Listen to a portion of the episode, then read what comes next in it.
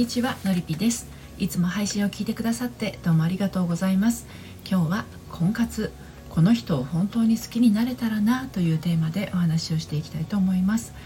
私は40代目前女性の恋愛や結婚など心のご相談を個別にお受けして心と人生の軌道修正をお手伝いしているセラピストです。はい。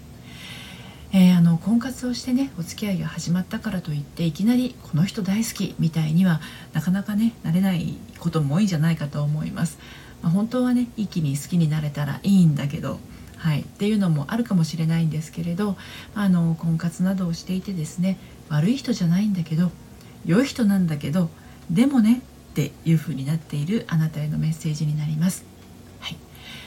えまあ、あの婚活をしているとものすごく多くの男性と会う機会が増えるかと思います今までの人生で出会った恋愛対象になりそうな男性の数をはるかに超える人数と会うことになるっていうのがまあ普通の状態なんじゃないかなと思います。まあ、なんだってね結婚を視野に入れてお付き合いすることが大前提の相手なのでどうしたって、まあ、初対面の時から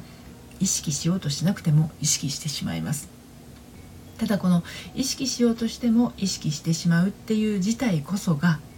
あなたの中にある本来自由気ままな恋愛感度を鈍らせてしまっていることに気づいている人がどれだけいらっしゃるでしょうかね。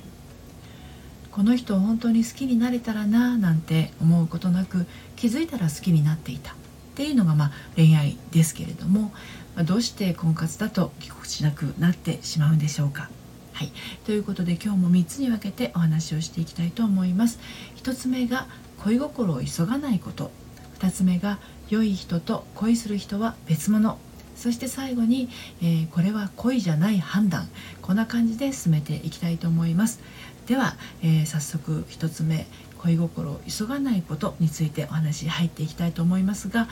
今日の内容はですね私の公式サイトのコラムでも綴っていますので読んでみたいなというあなたはこのスタンド FM 配信の概要欄のリンクから読んでみてください。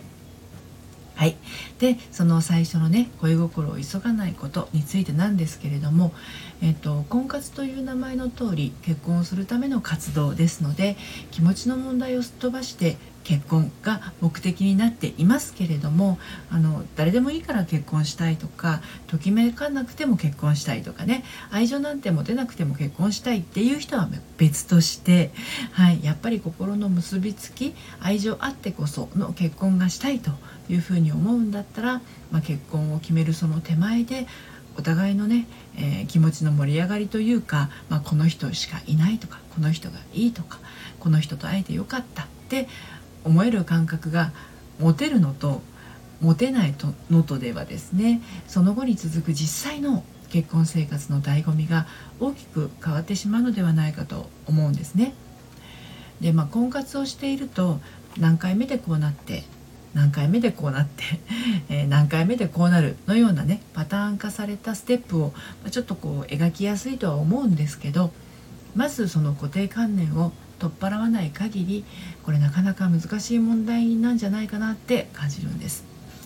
なぜかというと気持ちがぶわっと盛り上がった時にですよまだ何回目だったみたいなね、はい、そんな風に思ってしまったり逆にえこちらの方が多いかなと思うんだけれども気持ちがなかなか揺れて定まらない時にね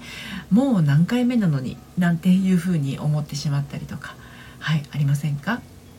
でまあそれでなくても婚活っていうのは相手のことをまあこう自分の描く理想のねリスト化みたいなものをしてしまっていて何かとですね消去法を使いがちなのに加えてこの固定観念みたいなものがプラスされてしまいますと自分がねなんかこうダメな気持ちがしてしまったり、えー、惨めに感じてしまったりまあまあいいことがないんですよね。うん、でそれならいっそ自分で自分の気持ちをコントロールできてこの人のことを本気で好きになれたらなあなんて思っちゃったりするかもしれないんだけど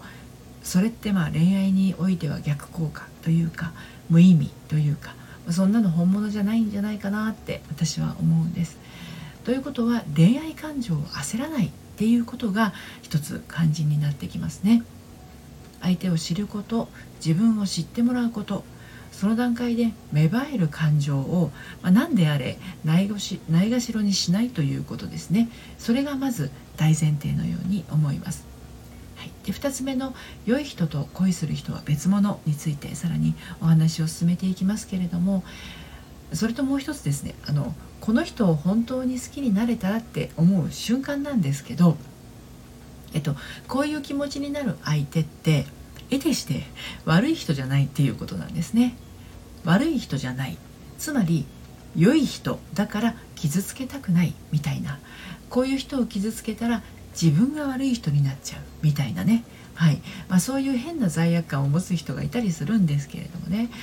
あの別に相手はあなたが恋愛感情を持たないからといって傷つきはしないということです。だってまだ恋も始まっていない状態ですからね。まあ、それは相手も婚活中だからもしあなたがお断りをすればまたダメだった学士ってなるとは思います、うん、あなたがそうなるようにね。だけど相手を傷つけるからといって本気で好きでもないのに付き合いを重ねるということはこれはね相手にとっては大迷惑なことなんですね。だってそのお相手を心から愛する人と出会うチャンスをあなたが引き止めることによって後ろ倒しにしてしまっているからですね。なので気持ちがないならさっさとけりをつけるというのはある意味とっても相手に対して思いやりのある行動なんじゃないかなって思うんですね。もちろん自分にとっても本命に出会うという大目標にさっさかこう一歩進めるというメリットしかないわけですからね。こういうの勇気いるとかうまく断る自信ないとか言う人いるんですけれどもね相手への礼儀のためにも気持ちがないと分かったら好きになれたらななんて失礼なことを考えてしまったらもうその出会いは閉じましょう。だって時間を割愛したくて婚活しているわけでしょ？ね無駄なことに悩んでいる暇はないはずですよね。はい。で最後にこれは恋じゃない判断についてお話をして今日の配信を締めくくっていこうと思うんですけれど好きになろうとしている時好きだったらなと思っている時これは恋ではないと思ってください。いやそういうことを考えずに相手のことが知りたいとか相手を知ることが楽しいということであればそれは会う回数を重ねることに意味があると思います。でも無理に気持ちを奮い立たせるようなことをするくらいならそれは恋の始まりにすらならないんじゃないかなと思うんですよね。いかがでしょうか。もっと純粋に自分の気持ちを大切にしましょう。とかくこういうことを考えがちな人は感覚よりも思考でねガチゴチに凝り固まってしまっている状態です。なんですがこういうことを考えがちな人の傾向としては恋愛経験が少ないっていうよりは小さい頃からの完璧主義や自分は愛されているという感覚が持てずに成長してきてしまった人。頑張ることでしか自分を受け入れられない人に多い傾向でもあります。恋愛経験が少ないというよりはと言いましたけれども恋愛経験があるもののうまくいかない場合が多く人との距離感をつかむのが苦手で離れすぎたり密着しすぎたりでかなり苦労しています。私のところで行っている心の軌道修正セッションで、えー、婚活迷子の状態でねあのそれからまあ卒業できた A さん30代の女性ですけれどもこの方は何かと比較してね人と比較して自分を自分であの自分で自分を苦しめていました。誰と出会っても気持ちはピクリとも動かずとりあえず声をかけてくれた男性と一定期間お付き合いを重ねこれは違うなと思っても別れを切り出せずにいました。そしてずるずると時間ばかり過ぎていたある日ご相談にいらっしゃったんですけれど気持ちをねこう修正して整えることができてからはあの婚活を一切やめたんですよ、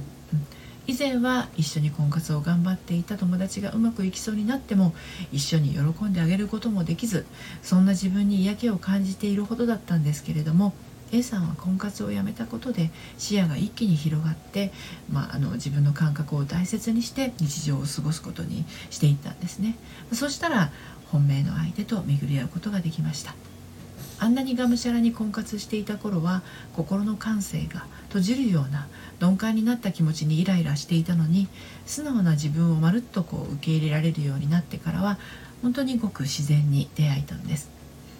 もしあなたが、えー、この人をね本当に好きになれたらななんて今相手を目の前にして思うんだったらその気持ちはどうか手放しましょう。その恋は本物ではありません、今日は婚活この人を本当に好きになれたらなというテーマでお話をしてきました。婚活に頓挫しているどうも心の感度が鈍っていてもしかしたら恋愛不干渉かもというあなたは一度お話をお聞かせください。ご相談はこのスタンド FM 配信の概要欄のリンクから受付をしています。そして毎週金曜日にはメルマガを発行しています。悩みで心がよどんでしまった女性のハートがみるみる透明度をアップして悩みを突破していく秘密をお届けしています。こちらはバックナンバーが読めないメルマガなので気になったらこちらもこの配信概要欄のリンクから登録してみてください。ということで今日も最後までお聴きくださいましてどうもありがとうございました。それではまた。さようなら。